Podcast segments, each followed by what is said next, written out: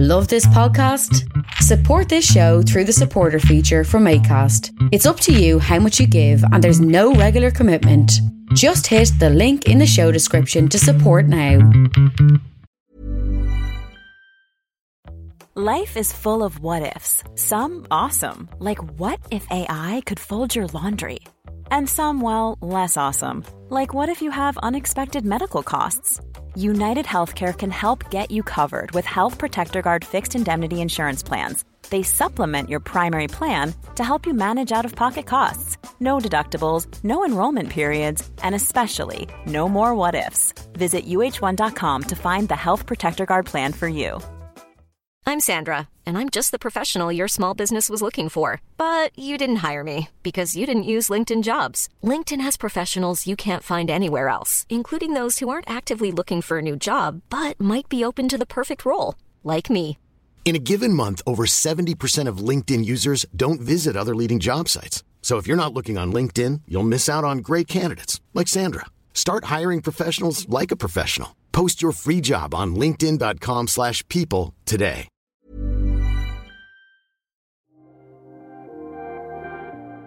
Welcome to Jerusalem Unplugged, the only podcast dedicated to Jerusalem, its history, and its people. Your host, Roberto Mazza, will bring you guests discussing their relationship with the Holy City. A journey through history, society, feelings, and hopes for the future. Follow the podcast on all social media platforms at Jerusalem Unplugged.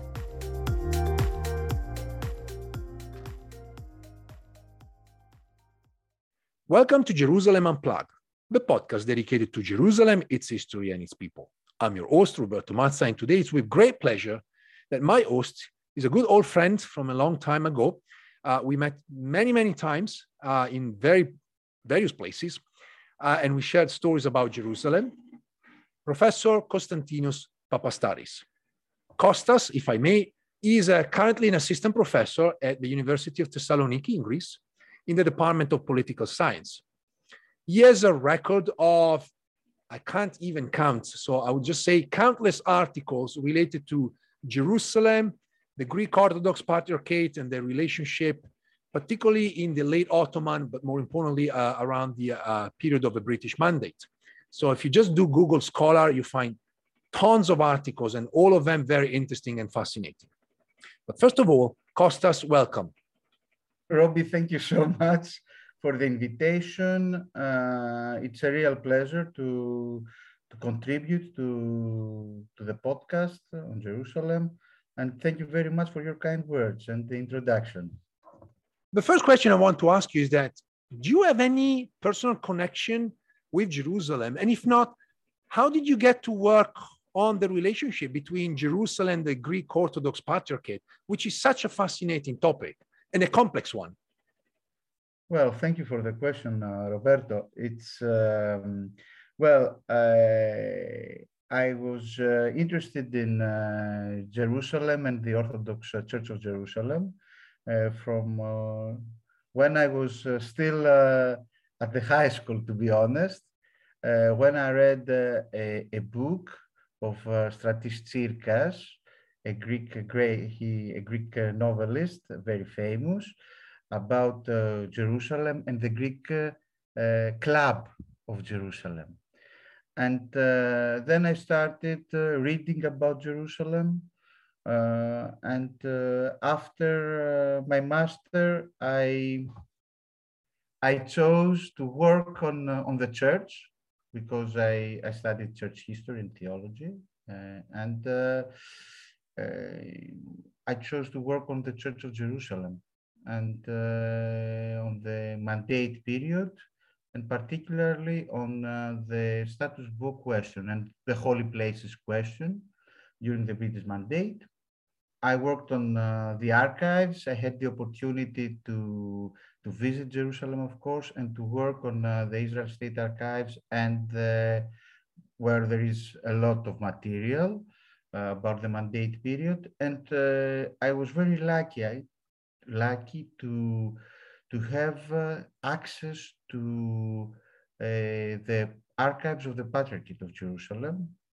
uh, at least uh, uh, to some part of the archives.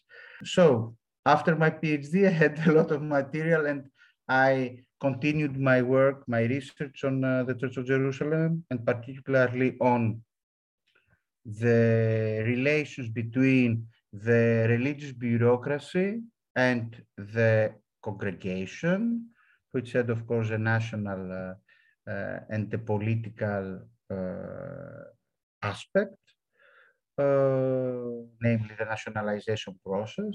And uh, then I visited and I worked at the Hebrew University for, for two years as a postdoc researcher. I wrote some papers.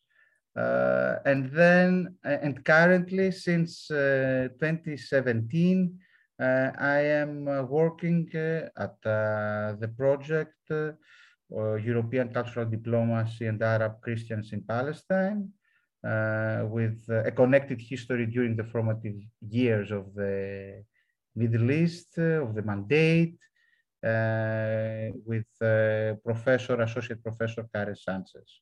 Uh, this project is funded by the Netherlands, the Netherlands Organization for Scientific Research, and uh, we have published some work on uh, the Jerusalem affairs as well. Currently, I'm working on uh, the work uh, on the question of autocephaly autokephaly of the Church of Jerusalem during the Ottoman times. And I hope that uh, there will be uh, a very interesting publication. I just want to say something about the archives be before we move on, because obviously you had access to one of the most secret archives probably in the world uh, even more than the Vatican ones. When people think about uh, Vatican archives, you know, think about the secrecy, but actually getting access to some archives in Jerusalem, it's even more uh, complicated and sometimes is only based on nationalities and languages. So uh, kudos to you that you had the, the possibility to access that treasure. Yeah. I was but very first, lucky, indeed the first thing I want to ask you is very much about uh, the Greek Orthodox Church in, in, Jerusalem, in particular. This is a feature, uh, you know, that marked the history uh, of Jerusalem for millennia, but sometimes it gets lost in uh, in the history of all of the other communities, and certainly the uh, the multi-layer history of Jerusalem. So I was wondering if you can just give us a sense of what is the Greek Orthodox Church in Jerusalem? How does it work? And uh, if you can also start introducing the question of the divisions between the Greek clergy and obviously the Arab laity. From the incorporation of uh, Palestine to the Ottoman Empire in uh, 1516, uh, the Patriarchate of Jerusalem uh, was, transfo was transformed from uh, its the, the, the structure of each operation was transformed from a church-centered organization to a monastery-centered organization. So it took the monastic form of uh, bureaucratic function, if I may uh, say that. And because of the centralized function, the centralized structure of the Ottoman Empire, uh, the, the, the Church of Jerusalem, which had become a monastery, a brotherhood, and its head was the Patriarch of Jerusalem, became gradually subject to the control of the Ecumenical Patriarchate of Constantinople the synod of which, in some instances, even appointed the Jerusalem Patriarch, especially after the uh, 17th century. Uh, this, of course, uh, led to the uh, existence of two, of two centers of power uh, within the Jerusalem church. The first one uh, was at the Ottoman, pan-Ottoman level working uh, in constant in Istanbul for the high political affairs of the institution, and the other power center of the church was in Jerusalem, uh, uh, which was operating at a local level. And the fact that the Jerusalem church was controlled by the Church of Constantinople uh, was the effect of this state of affairs was to become gradually Hellenized, especially uh, after the 18th century and the gradual uh, construction and development of the Greek national identity. And this is uh, how uh, the, uh, to put it very simply, an oversimplification actually, uh, how the Church of Jerusalem, in terms of bureaucracy, in terms of uh, hierarchy, was in their great majority was of Greek national identity, while the congregation was the indigenous Arab Palestinians. Of course, this, this, this dispute, uh, which uh, had various uh, moments, political moments, especially after the, the late Ottoman uh, uh, period, and particularly after 1872, was not only related to the national feeling, to the national feeling or the national identity. Uh, it was also related to the uh, secularization process, the idea that uh, the congregation, the religious body should have a say, should participate in the administration of, the, of church affairs, and not only the church establishment, uh, as well as the um, uh, the, there was an economic aspect, a financial aspect, uh, namely the, uh, Eh, the administration of the vast real estate property eh, of the Church of Jerusalem, which was also related to, eh, after especially 1917, and the Balfour Declaration, it was also related to the future of uh, of Palestine, to the political question. I want to ask you something about properties because obviously you already mentioned also uh, holy places. And I was wondering if you can give us a sense of what exactly the Greek Orthodox Church owns, both in terms of holy places, so the, the control of these sacred areas, but also in terms of uh, lands or buildings uh, often we hear in the news that the Greek Orthodox Church is somehow involved in the sales of land, of other properties. So, and it's confusing for many because obviously we think about, particularly in the current times, the state of Israel, and it sounds rather bizarre that actually there's an entity like the Greek Orthodox Church that is involved in the sale of, as I said earlier, properties of buildings. Okay, well, this is the million dollar question, probably. Uh, uh, Roberto, uh, these are two separate questions. Uh, as far as the holy places is concerned, the, the question on the holy places. The holy places, the ownership or the custodianship of the holy places is regulated by uh, the so-called status quo agreement or status quo um, doctrine. Uh, according uh, the status quo is, uh, there is regulated by the arrangement of Firman, of the Ottoman Firman of 1757.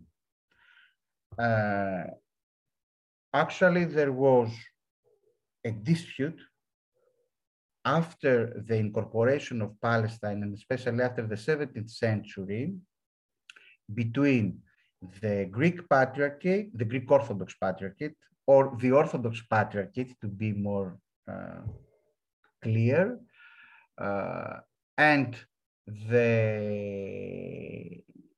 the Custodia di Terra Santa, the Franciscans, and as well as the Armenian Patriarchate, uh, about the custodianship or the ownership of the holy places.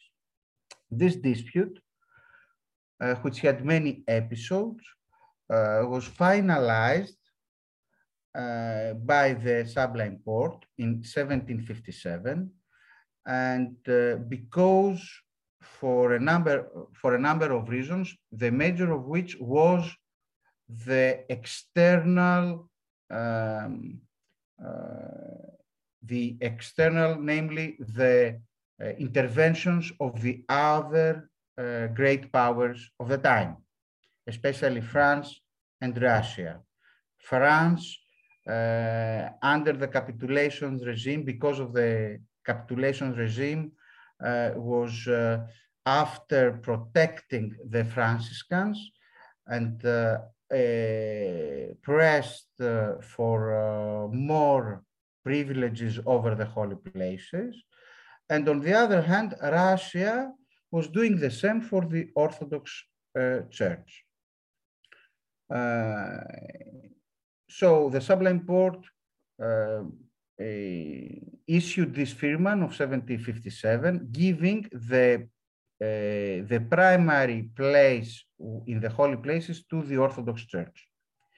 This frame, this normative uh, frame, was further acknowledged by the Porte in 1852, uh, uh, just before the Crimean War.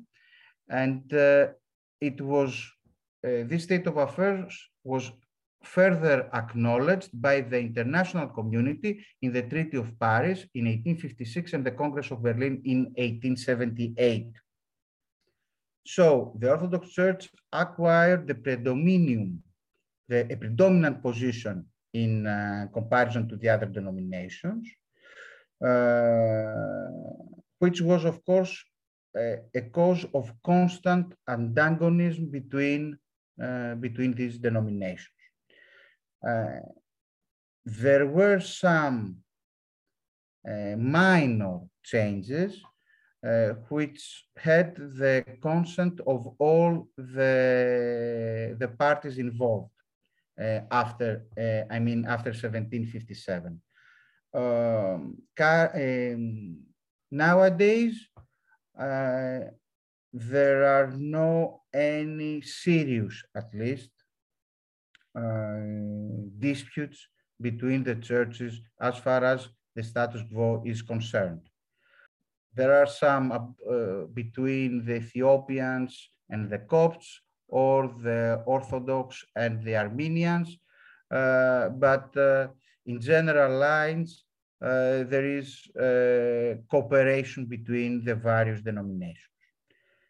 Now, as far as uh, the question about the real estate property of the of the Church of Jerusalem is concerned, uh, this is uh, this is related to the um, legal framework that uh, was in effect during the Ottoman times.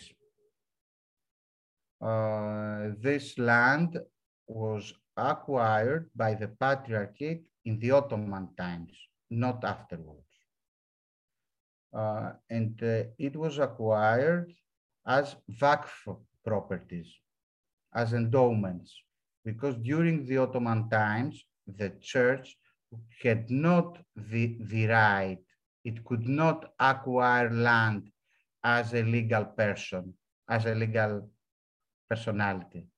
Okay, only as an endowment, only as a vakf. Together, the, the, the patriarchate uh, has to give some numbers, if I may, is the owner or the trustee of uh, properties estimated to be 631 properties all over Palestine and Israel. Uh, according to Tamari, the patriarchate, together with the Russian, with the Russian mission, uh, had more Waqf properties than the Muslims the Jews and the Catholic endowments together. Katz and Kark, in their two works in, uh, published in British Journal of Middle Eastern Studies and Middle Eastern Studies, identified half of the properties and uh, they were more that they were I, I don't remember the exact uh, number but uh, it was they they argued that the Patriarch of Jerusalem is the uh, has the more real estate properties in Israel Palestine after the state of Israel and uh, and uh, so it's uh, it's a lot. As far as the old city is concerned which is extremely important for the region uh, it is one third of uh, the total area of uh, 900 uh, dunams. it's the old city, and 300, approximately 300 dunams belong to the Patriarchate. So we're speaking about one third of the old city. And uh, this land was, uh, was acquired by uh, monks in the 19th century, such as Nikiforos Petatsis or Sarkistan Efthimios in uh, late 19th century, beginning of the 20th century. Uh, we're speaking about the, the current neighborhood, the, the, the, current neighborhoods of Rehavia, Talpiot. It's very close, very close to the old train station and the German uh, colony. And, uh, and not only there, it's uh, these lands, of course, are leased to uh, after the British mandate and especially after 1948, these uh, states were leased to the state of Israel, to, to the Yishuv. So we can safely say that between holy sites, land, and buildings, the Greek Orthodox Church essentially is the biggest landowner or landlord in Palestine, Israel. But one, one thing of the I, biggest, at least, yes. Yeah, one of the biggest indeed but the, the point is that despite the ownership and the control, that doesn't necessarily translate into a, a, Palestinian ownership. And I think this is one of the most heated debates uh, amongst the Greek Orthodox Church and, and obviously its followers. Uh, you already mentioned that, that obviously the, the hierarchical structure is for the most part Greek, but obviously the followers, particularly living in the area, are obviously Christian Palestinians. And I, I guess it, it's no secret that the relationship between the two has been marked by ups and downs. I would say mostly downs.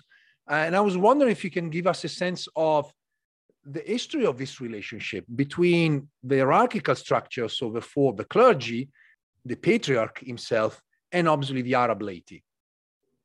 The, this dispute, uh, the starting point of this dispute is 1872 the Palestinians, the, the, the Palestinian congregation, the Arab congregation at that time, uh, was uh, uh, re revolted actually against the decision of the Patriarchate of Constantinople uh, to uh, withdraw its and the the decision of the of the Synod of the Brotherhood to withdraw the recognition of Patriarch Cyril because of his support to uh, the uh, Russian, as they call it, at least, to the Russian endeavor to control uh, the Jerusalem church.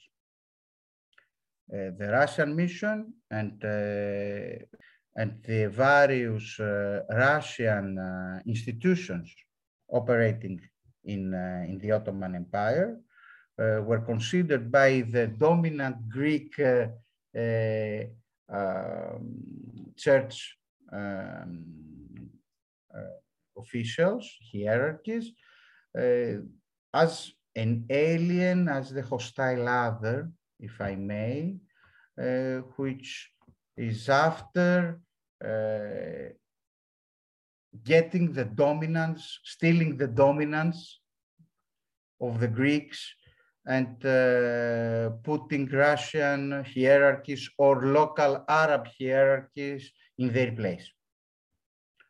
Um, and uh, at the same time, uh, in, uh, in all the in all church institutions in, in the other patriarchates within the Ottoman Empire, there was an ongoing secularization process, secularization of the church administration structures. So in the Church of uh, Constant in Istanbul and in Antioch as well, the laity, the congregation, started to have a say in the administration. The Arab uh, Orthodox, the Arab Palestinian Orthodox was asking, they had actually the same demands However, the Greek Brotherhood, the Greek religious hierarchy, refused to apply this set of regulations, uh, which were in a, uh, which were applied in the other uh, jurisdictions, church jurisdictions. So, uh, in 1875, there was the the fundamental law of the patriarchy, which had no any article which uh, uh, would give the congregation any right to have a say in the administration. And the same applied to the applies to the internal regulations of 1902, uh, which uh, did not satisfy any of the Arab Orthodox demands. So after uh, 1908 and the uh, Young Turks Revolution, uh, there was uh, the, a clause in uh, the in the constitution of, of the Young Turks, which uh, gave a the which could which the Arab Orthodox interpreted it as giving them the opportunity to uh, organize, to uh, establish a mixed council, which would have, uh, a, which would uh, give them the a co-administration of the church, especially as far as the finances were concerned. Uh, however, this was not accepted, uh, these demands were not accepted by the Greek hierarchy. Uh, there was uh, a new Turkish order in 1910, which allowed the establishment, the creation of this mixed council, but this mixed council, because of the war, uh, could not uh, operate effectively there were some meetings, not some meetings. Uh, the mixed council met uh, regularly according to uh, the according to new research. Uh, however, there was not any change, any reform of the way that the finances and uh, the overall uh, administration of the Jerusalem Patriarchate uh, had uh, at that time. The, this was further, the, the, the Arab Orthodox demands uh, was, were further uh, promoted in a way in the first years of the British mandate there was uh, a, a, commission uh, uh, created the well-known Bertram Young Commission, but which this commission um, supported or proposed a new framework of governance, of church governance. Uh, there were some regulations, some draft regulations for new draft regulations for the patriarchate. However, these were never enacted. And the reason behind this, uh, uh, behind the British decision not to change the state of affairs was uh, that um, uh, the patriarchate was viewed as a Greek institution and Athens in 1939 at least, was an important ally for the British uh, just two years before the Second World War. Uh, we know we have the archives, which uh, plainly uh, give us uh, this, uh, this view. And moreover, there were there were some uh, there was the opinion prevailed that any change of the constitution of the church of jerusalem would be a violation of the status quo. So if there was a violation of the status quo uh, it would be a, uh, a blow probably. Not a blow but it will be a, a difficult uh, uh, situation for the British, taking into account that uh, this, this might have um, triggered the intervention of other powers such as France or, or Greece. Or the status quo was of the holy places was uh, and the maintenance of the status quo was a condition sine qua non for, uh, for the British and uh, in order to uh, uh, avoid any intervention in their colony. And Before... this is why there was no any change actually after 40 years and despite the fact that there were uh, the the Arab demands were met with with the the, the British acknowledged the uh, the right uh, that the, the, the, Palestine Orthodox were right, at least to some, uh, uh, to some degree, uh, they did nothing to change the state of affairs. Ready to pop the question? The jewelers at BlueNile.com have got sparkle down to a science with beautiful lab grown diamonds worthy of your most brilliant moments. Their lab grown diamonds are independently graded and guaranteed identical to natural diamonds, and they're ready to ship to your door. Go to Bluenile.com and use promo code LISTEN to get $50 off your purchase of $500 or more. That's code LISTEN at Bluenile.com for $50 off. Bluenile.com code LISTEN. Millions of people have lost weight with personalized plans from Noom, like Evan, who can't stand salads and still lost 50 pounds. Salads, generally, for most people, are the easy button, right? For me, that wasn't an option. I never really was a salad guy. That's just not who I am. But Noom worked for me. Get your personalized plan today at Noom.com. Real Noom user compensated to provide their story. In four weeks, the typical Noom user can expect to lose one to two pounds per week. Individual results may vary. I'm Sandra, and I'm just the professional your small business was looking for. But you didn't hire me because you didn't use LinkedIn jobs. LinkedIn has professionals you can't find anywhere else, including those who aren't actively looking for a new job but might be open to the perfect role, like me. In a given month, over 70% of LinkedIn users don't visit other leading job sites. So if you're not looking on LinkedIn, you'll miss out on great candidates like Sandra. Start hiring professionals like a professional. Post your free job on linkedin.com/people today. Hey, it's Paige DeSorbo from Giggly Squad. High quality fashion without the price tag. Say hello to Quince. I'm snagging high-end essentials like cozy cashmere sweaters, sleek leather jackets, fine jewelry, and so much more. With Quince being 50 to 80% less than similar brands and they partner with factories that prioritize safe ethical and responsible manufacturing. I love that. Luxury quality within reach. Go to quince.com slash style to get free shipping and 365 day returns on your next order. quince.com slash style.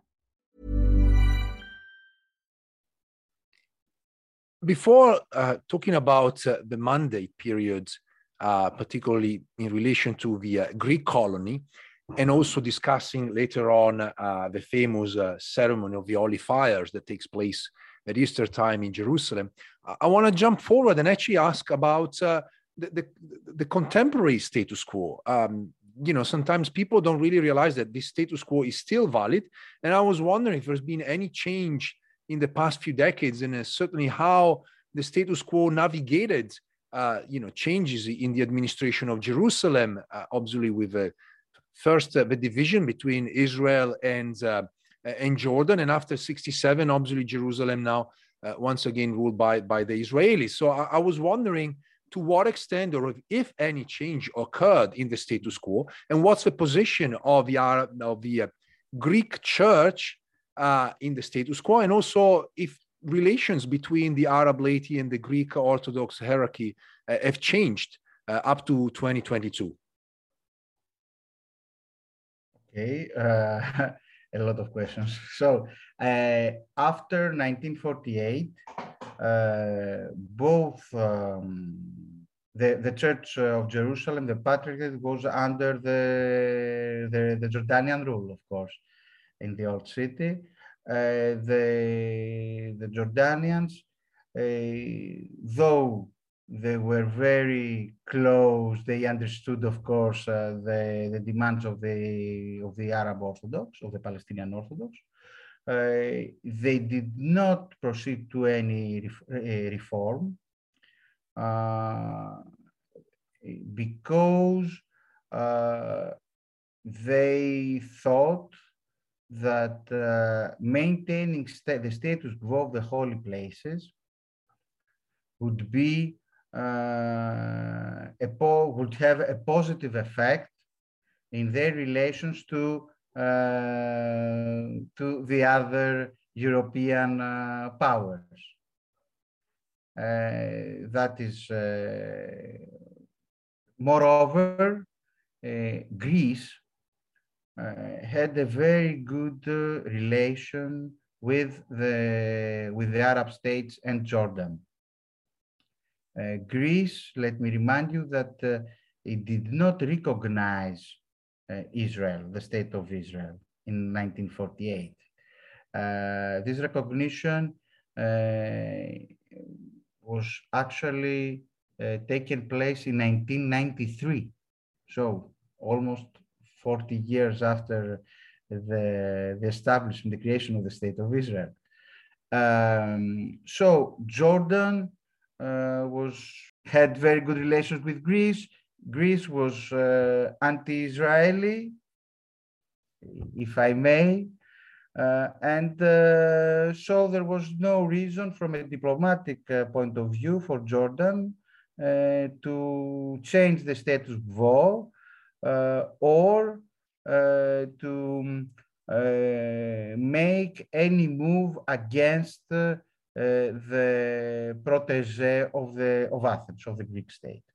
And this is why uh, the regulation, the new uh, fundamental law of the Patriarchate, in, in, enacted in 1958, so under the Jordanian, when uh, the Patriarchate was under the uh, was part was uh, in, in Jordan, let's say, Jerusalem was under Jordanian rule, did uh, not uh, stipulate, did not have any clause which might be viewed as um, disputing uh, the Greek character, the uh, supposed, from a historical perspective, Greek character of the institution. Just wondering again about the, the contemporary situation. I mean, what is the relationship between the Greek Orthodox Church, the state of Israel and also with the Palestinian Authority, given, you know, mm. while Oslo may have failed uh, in terms of achievement, achieving a, a, permanent peace, but certainly created another institution. And, and I was wondering, how does the church navigate through, uh, you know, different institutions and different group of people? Uh, we know that there is a very good working relationship with uh, both institutions, both with Israel and the Palestine Authority. Uh, I don't know, or, or uh, maybe it's we know at least that the relations with the between the Greek hierarchy and the Arab congregation uh, there, there is, are problematic. Uh, however, this uh, problematic uh, relation is not reflected, at least to in terms of legislation and diplomacy, in the relations between the patriarchate and the um, and Jordanian kingdom or the kingdom of Jordan or the Palestine Authority. When I interviewed Maria Chiara Rioli and asked about uh, you know the question of Catholics in Palestine and in, in Jerusalem, uh, obviously many had the impression there was a very complex relationship. But uh, after hearing the, the, you know more about the Greek Orthodox Church, I must say that this is even you know is taken to another level. So let me go back to uh, uh, to history and ask about uh, the famous Greek colony of Jerusalem. Uh, it kind of disappeared after 1948, and it's only because of the work of some Greeks of Jerusalem, mostly in the diaspora, that actually the, the very idea to talk about uh, the Greek colony of Jerusalem came back, uh, showing that actually, again, Jerusalem had, was multi-layered and had the presence of a, a variety of communities, some that survived uh, and some that disappeared. And so I was wondering if you can give us a sense of what was this Greek colony, who are the people, and what happened to the Greeks of Jerusalem this is uh, I, I, can talk for uh, for more than for a day for days about these questions. Uh, I talk a lot. I'm sorry. Apologies for that. So let me give you some first some um, uh, information about the about the Greek community in general. In uh, okay, if I may. Uh, so the first the the first immigrants the Greek immigrants in Palestine came uh, mid in mid 19th century from other uh, places uh, with, of the Ottoman Empire. At that time, we cannot speak about Greeks in the strict sense. We can speak about Orthodox, Rum, as they call it, in uh, the Ottoman Empire about Orthodox who speak Greek and they are affiliated to or they are close to the Greek national idea. However, these uh, Greek people, if we can call them this way, were uh, actually integrated into the Arab Orthodox national body. However, when we speak about the second wave of the Greek immigrants, and this takes place in late 19th century, we see that uh, these people have strong bonds and, and loyalties to the Greek uh, national center. Uh, they use, uh, they speak Greek, and they don't speak Arab, and they define themselves in terms of culture uh, as Greeks. And in this way, there is the distinction between the in-group, out-group. The in-group, out-group, this out-group distinction is made along not religious lines, but cultural lines, linguistic lines. So in uh, the end of 19th century, beginning of uh, 20th century, we have in 1902, actually, we have the first organizational structure of the Greek community in Jerusalem.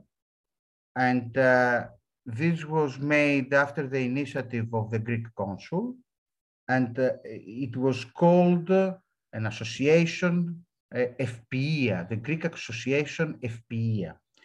So the Patriarchate supported this initiative, supported it financially, uh, in particularly the sacristan uh, Efthimios, the famous, the well-known Efthimios, uh, who built uh, many uh, construct, who construct many buildings and uh, funded many, the construction of many buildings in Haifa, Jaffa, and Jerusalem, gave to this association plot of land uh, close to the monastery of uh, Katamon, more than a hundred uh, square feet for the construction of the Greek colony. It is between the German colony and the monastery of Katamon. Uh, so this land was divided in 80 parcels and distributed. And after some years, the same Efthimios gave another plot of land uh, which uh, was divided uh, again in many parcels and given to the members of the association. So there were two colonies, actually, the old Lower Greek district and the new Upper district, which was in Baka, close to, to, to Baka Valley. And uh, moreover, Efthimios funded the construction of the buildings. He also funded the construction of the famous Greek club in Jerusalem. Uh, however, the World War I made the local Ottoman authorities to view the Greek subjects, the Greek, the, the, or the Orthodox Ottoman subjects, as an enemy, as a fifth column, if I may.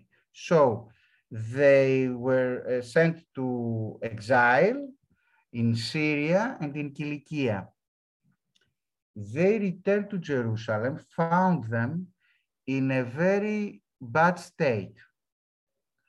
And they were forced to sell their properties. Almost uh, or more than a half of the Greek properties within the Greek colony were sold at that time to uh, Arab Orthodox, Arab, to Arab Palestinians, to uh, Orthodox Palestinians. And uh, this created a problem in uh, the sense that uh, it was a Greek colony, but the Greeks or uh, many Greeks were out of this colony in their, uh, for their, uh, in their view at least.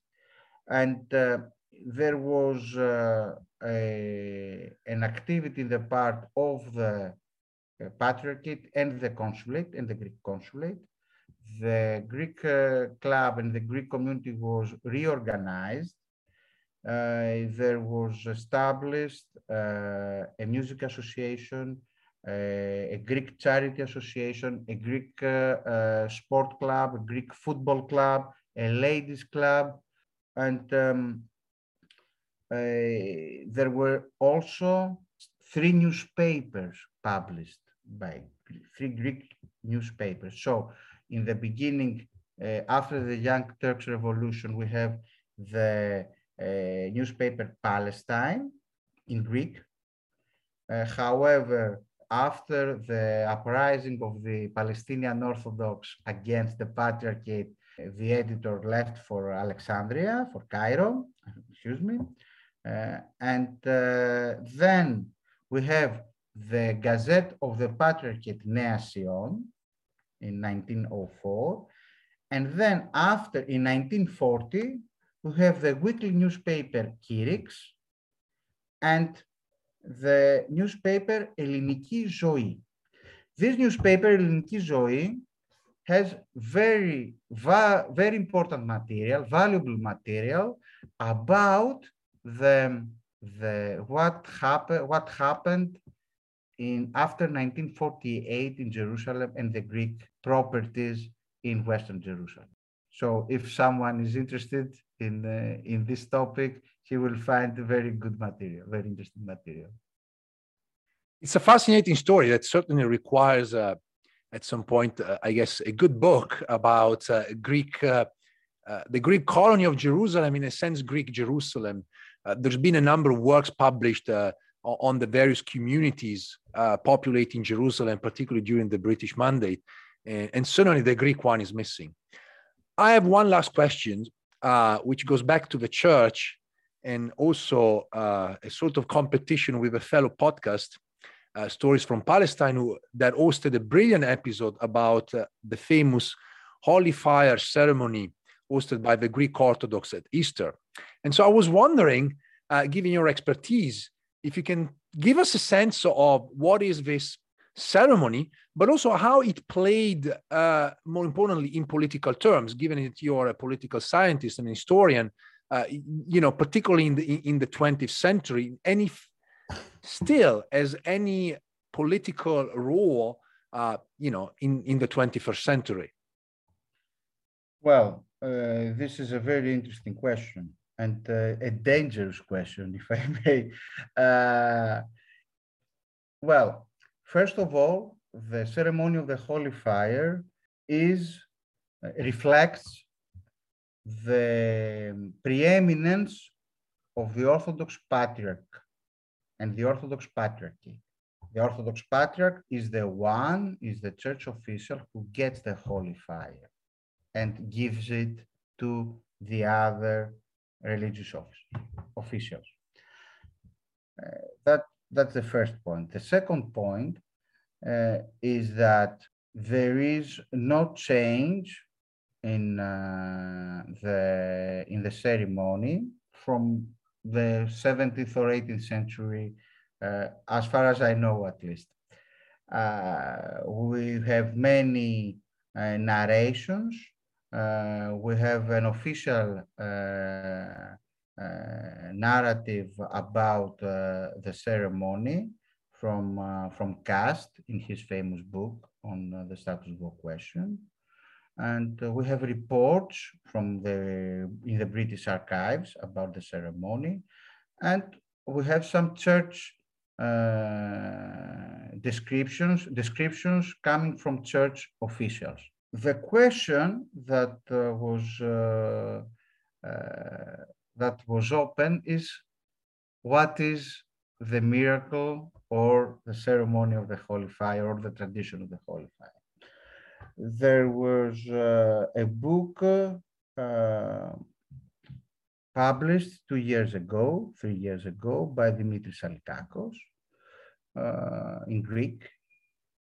He's a journalist who made some research on this question, some as a journalist, and uh, who got an interview from some important church officials of the Jerusalem Patriarchate, who said on camera that uh, this is not a miracle, it is a tradition.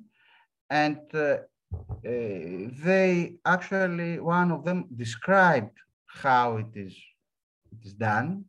And one of, uh, according to, to the author, according to Alikakos, the sacristan uh, gets, uh, enters three hours before the ceremony starts, enters the, the church the, um, and uh, place, places the, the, the fire, the candle over on the grave of Jesus.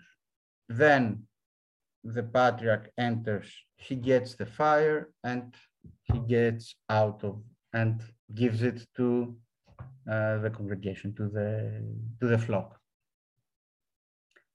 That is according to journalist Dimitris Alikakos, uh, how this tradition, miracle, ceremony, whatever, is is done. And this is stated on camera by uh, the church official who actually do this. I think that uh, this book will be translated.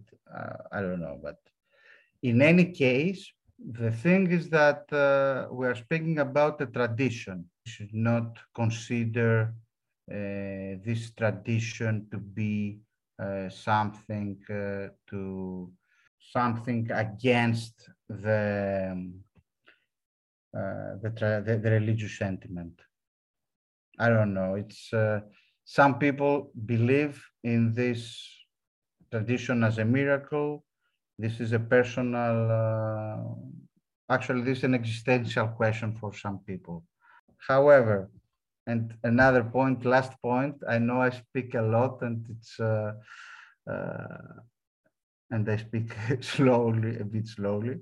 Uh, the thing is that the Patriarch of Jerusalem, the Orthodox Patriarch of Jerusalem, has, when he enters, he has uh, his join, he, he, he's accompanied by the head of the Israeli police in the old city. That in symbolic, that has a symbolic, a special symbolic meaning. It might means nothing. It is the Israel, an Israeli official who is uh, taking care of uh, security or protecting the patriarch. Okay, that's one interpretation. The other interpretation is that, which has a historic significance and a political significance, is that the Israeli official has is considered to be part of the ceremony. So in that case, if we accept this interpretation, all the churches which are involved in the, in, in the ceremony of the Holy Fire acknowledge the right of an Israeli official to be part of the ceremony. So they uh, accept, in a way, they acknowledge a political competency of Israel uh, in the old city. But this is an interpretation. This might be an interpretation. The fact that Israeli, the Israeli police is invited uh, sounds like a way to legitimize Israeli rule over the old city. But as it you said, be it might be an interpretation. So it's an I'm unclear not saying one. that it is uh, that this is the case. I disagree. As far as I'm concerned, I disagree with that interpretation. But still, it's happening. So I, I guess But this is really happening. open. Yeah. Yeah. This is So fascinating. It might be an open question. This was uh, Konstantino Papastathis, currently assistant professor at University of Thessaloniki, with a long list of great articles published in a number of uh, journals. And I just want to mention a few, particularly in uh, BJMES and the Jerusalem Quarterly. Costas, thank you so much. Thank you so much for the, the, the for the invitation, uh, Roberto. It was a real pleasure. Thanks for listening. If you enjoyed this episode and you'd like to support the podcast, please share it with others on social media or leave a rating and review. To catch all the latest, follow us on Instagram, Twitter, and Facebook at Jerusalem Unplugged. Thanks, and I'll see you next time.